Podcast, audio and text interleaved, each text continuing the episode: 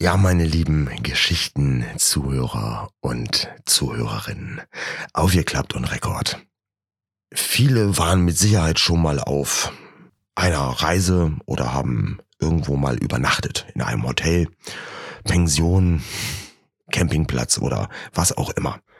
Und ihr werdet mir mit Sicherheit zustimmen, dass es an und für sich immer das gleiche ist. Du hast ein Bett, du hast einen Fernseher, irgendwas, wo du deine Sachen aufhängen kannst, ein Bad, eine Toilette, Dusche oder Badewanne, wahlweise. Ja, halt eben in einer unterschiedlichen Ausführung. Aber vom Prinzip her ist es das Gleiche. Man wählt das Hotel wegen der Lage oder weil es einem halt eben gefällt. Es ist schick. Ja, man guckt sich die Bilder irgendwie an und denkt sich, ja, das, das ist ein schickes Hotel. Das, glaube ich, kann ich mir ganz gut vorstellen. Und dann gibt es so moderne Hotels, die von außen auf jeden Fall wie vier Sterne wirken und es auch sind. Und man kommt rein und denkt sich, wow, das ist ja irre. Hier ist ja ein Designer durchgegangen. Wahnsinn. Eine geile Idee jagt die nächste. Hm. Ja, und dann steht man dann so, guckt sich so um und denkt sich, hm, wo ist denn hier die Anmeldung? Wo ist denn hier der Tresen? Ich meine, gut, hier, hier stehen so drei Schreibtische irgendwie, da sitzen auch so ein paar People dran, das sind wahrscheinlich ähm, BWL-Studenten. Ähm, ja, und quatschen irgendwie miteinander. Eine telefoniert, äh, man geht man einfach mal, mal dahin, fragt, wo man hin muss. Während man checkt, dass diese zwei BWL-Studenten für die Bude arbeiten, an den Namensschildern steht man auch schon an diesen einem Schreibtisch und wartet kurz, bis der junge Mann mit der Frau fertig geredet hat. Man ist ja höflich. Man will ja ein Gespräch nicht unterbrechen. Dann dreht sich der junge Mann um und sagt, hallo, was kann ich für Sie tun? Ähm, ja, also ich habe hier ein Zimmer gebucht und weiß nicht, bin ich hier, bin ich hier bei Ihnen richtig? Äh, ja, ja, ja, ja. Ähm, haben Sie eine Reservierungsnummer oder auf welchen Namen geht das? Ähm, ja, das geht auf den Namen Kokoschinski. Peter. Ich hatte von heute äh, zwei Nächte hier gebucht. Ja, ja, ja, ja. Alles klar, Peter, du, pass auf. Wir haben das Zimmer für dich 203. Ähm, hier hast du deine Karte, gehst du zum Fahrstuhl, zack, zweite Etage, rechts, bist du da, alles fertig. Und Frühstück jeden Tag ab sieben. Ja, danke. Äh, ja, sagt der junge Herr, äh, da sind übrigens die Fahrstühle. Mhm, okay. Und während man so zum Fahrstuhl geht, denkt man sich, äh, warte mal, warte mal, ich, äh, ich latz hier irgendwie 160 Euro die Nacht ab. Mhm.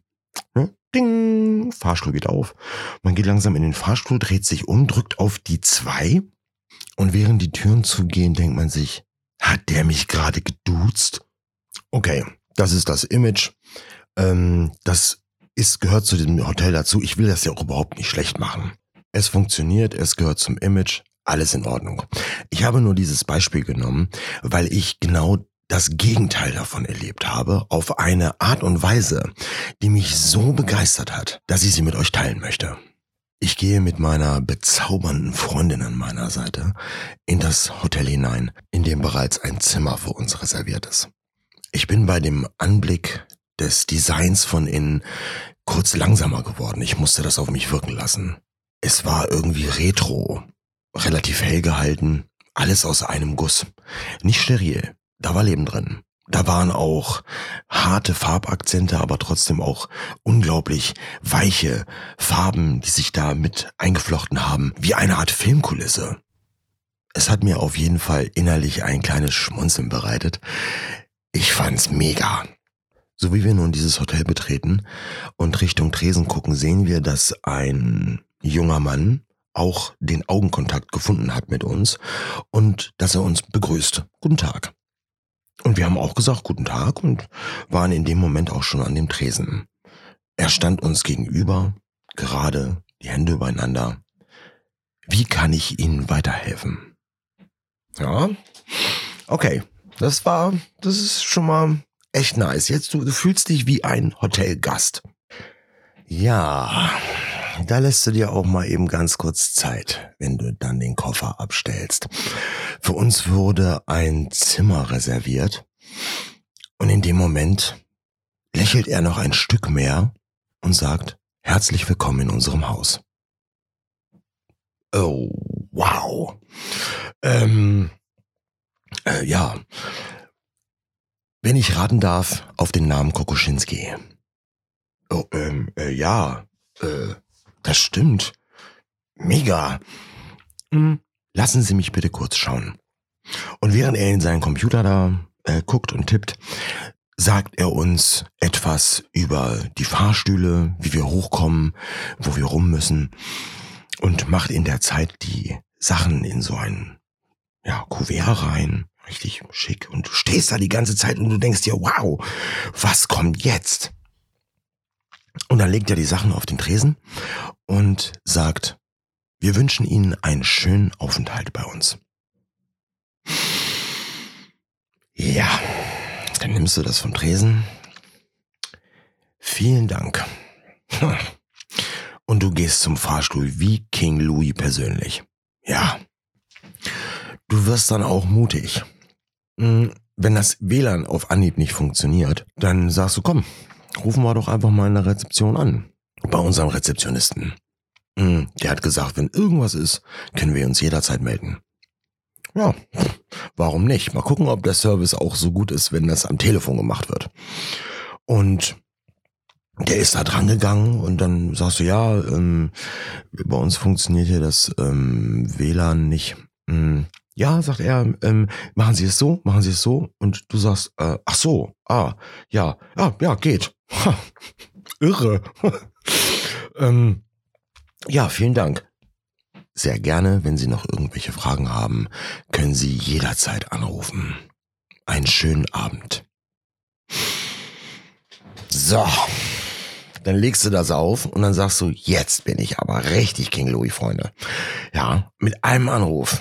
Baby, hm, ich musste nicht mal das Bett verlassen. Ja.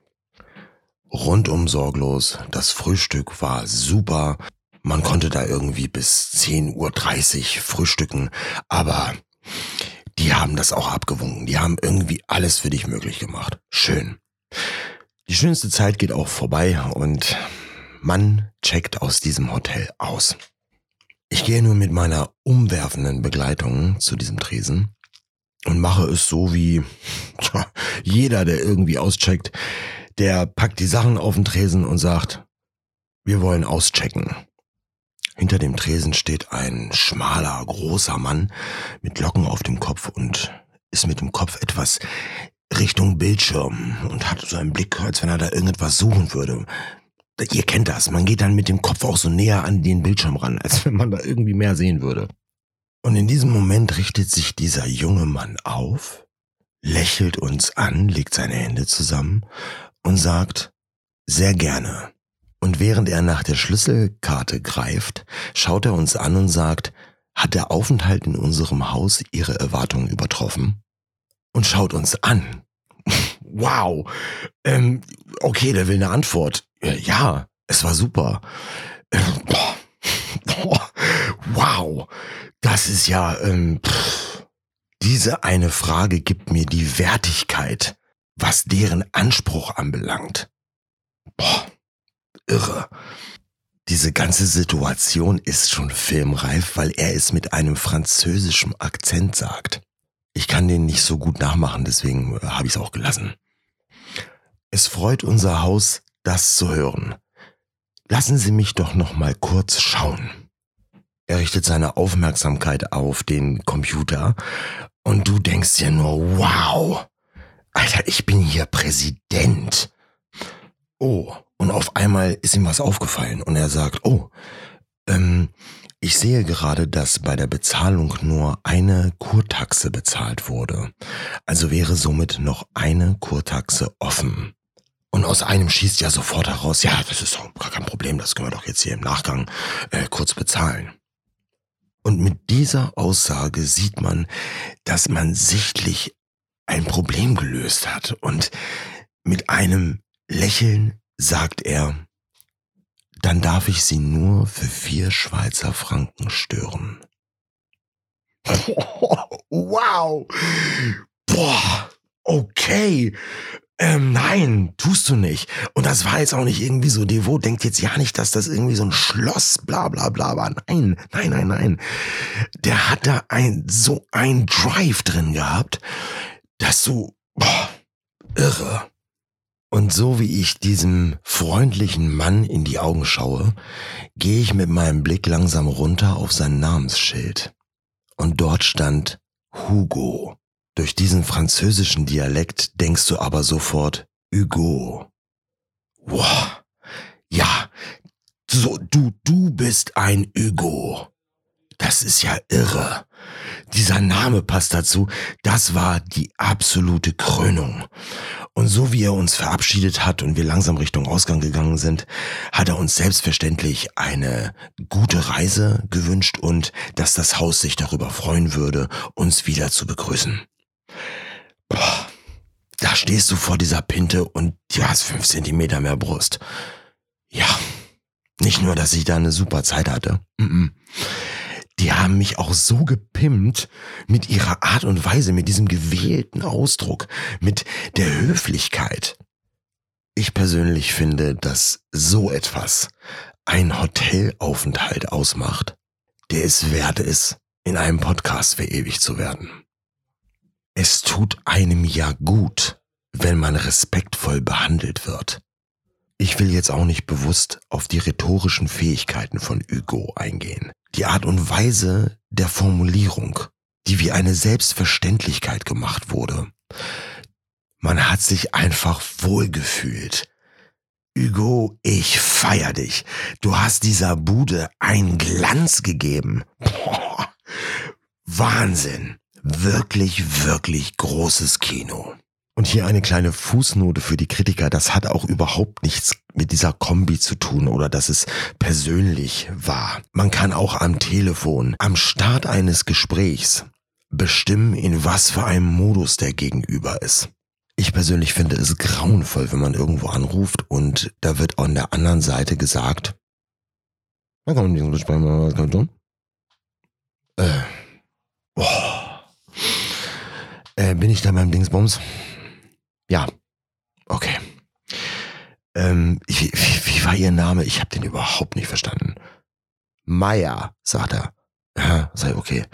Also, Herr Meier, entschuldigen Sie bitte, ich weiß einfach ganz gerne, mit wem ich rede an der anderen Seite diese Zeit, die da jetzt gerade flöten gegangen ist und dieser Modus, in dem ich gerade bin, das hätte der Junge sich auch sparen können. Weil er weiß ja nicht, mit was für einem Anliegen ich anrufe. Ich kann ja, und auch wenn er einen scheiß Tag hat, ich mache ihn ihm ja nicht besser. Ich finde, wenn man ans Telefon drangeht, gibt es Leute, die eine unglaubliche Ruhe vorab in das Gespräch reinbringen. Die gehen dran und sagen, herzlich willkommen im Dingsbums. Mein Name ist Meier. Was kann ich für Sie tun?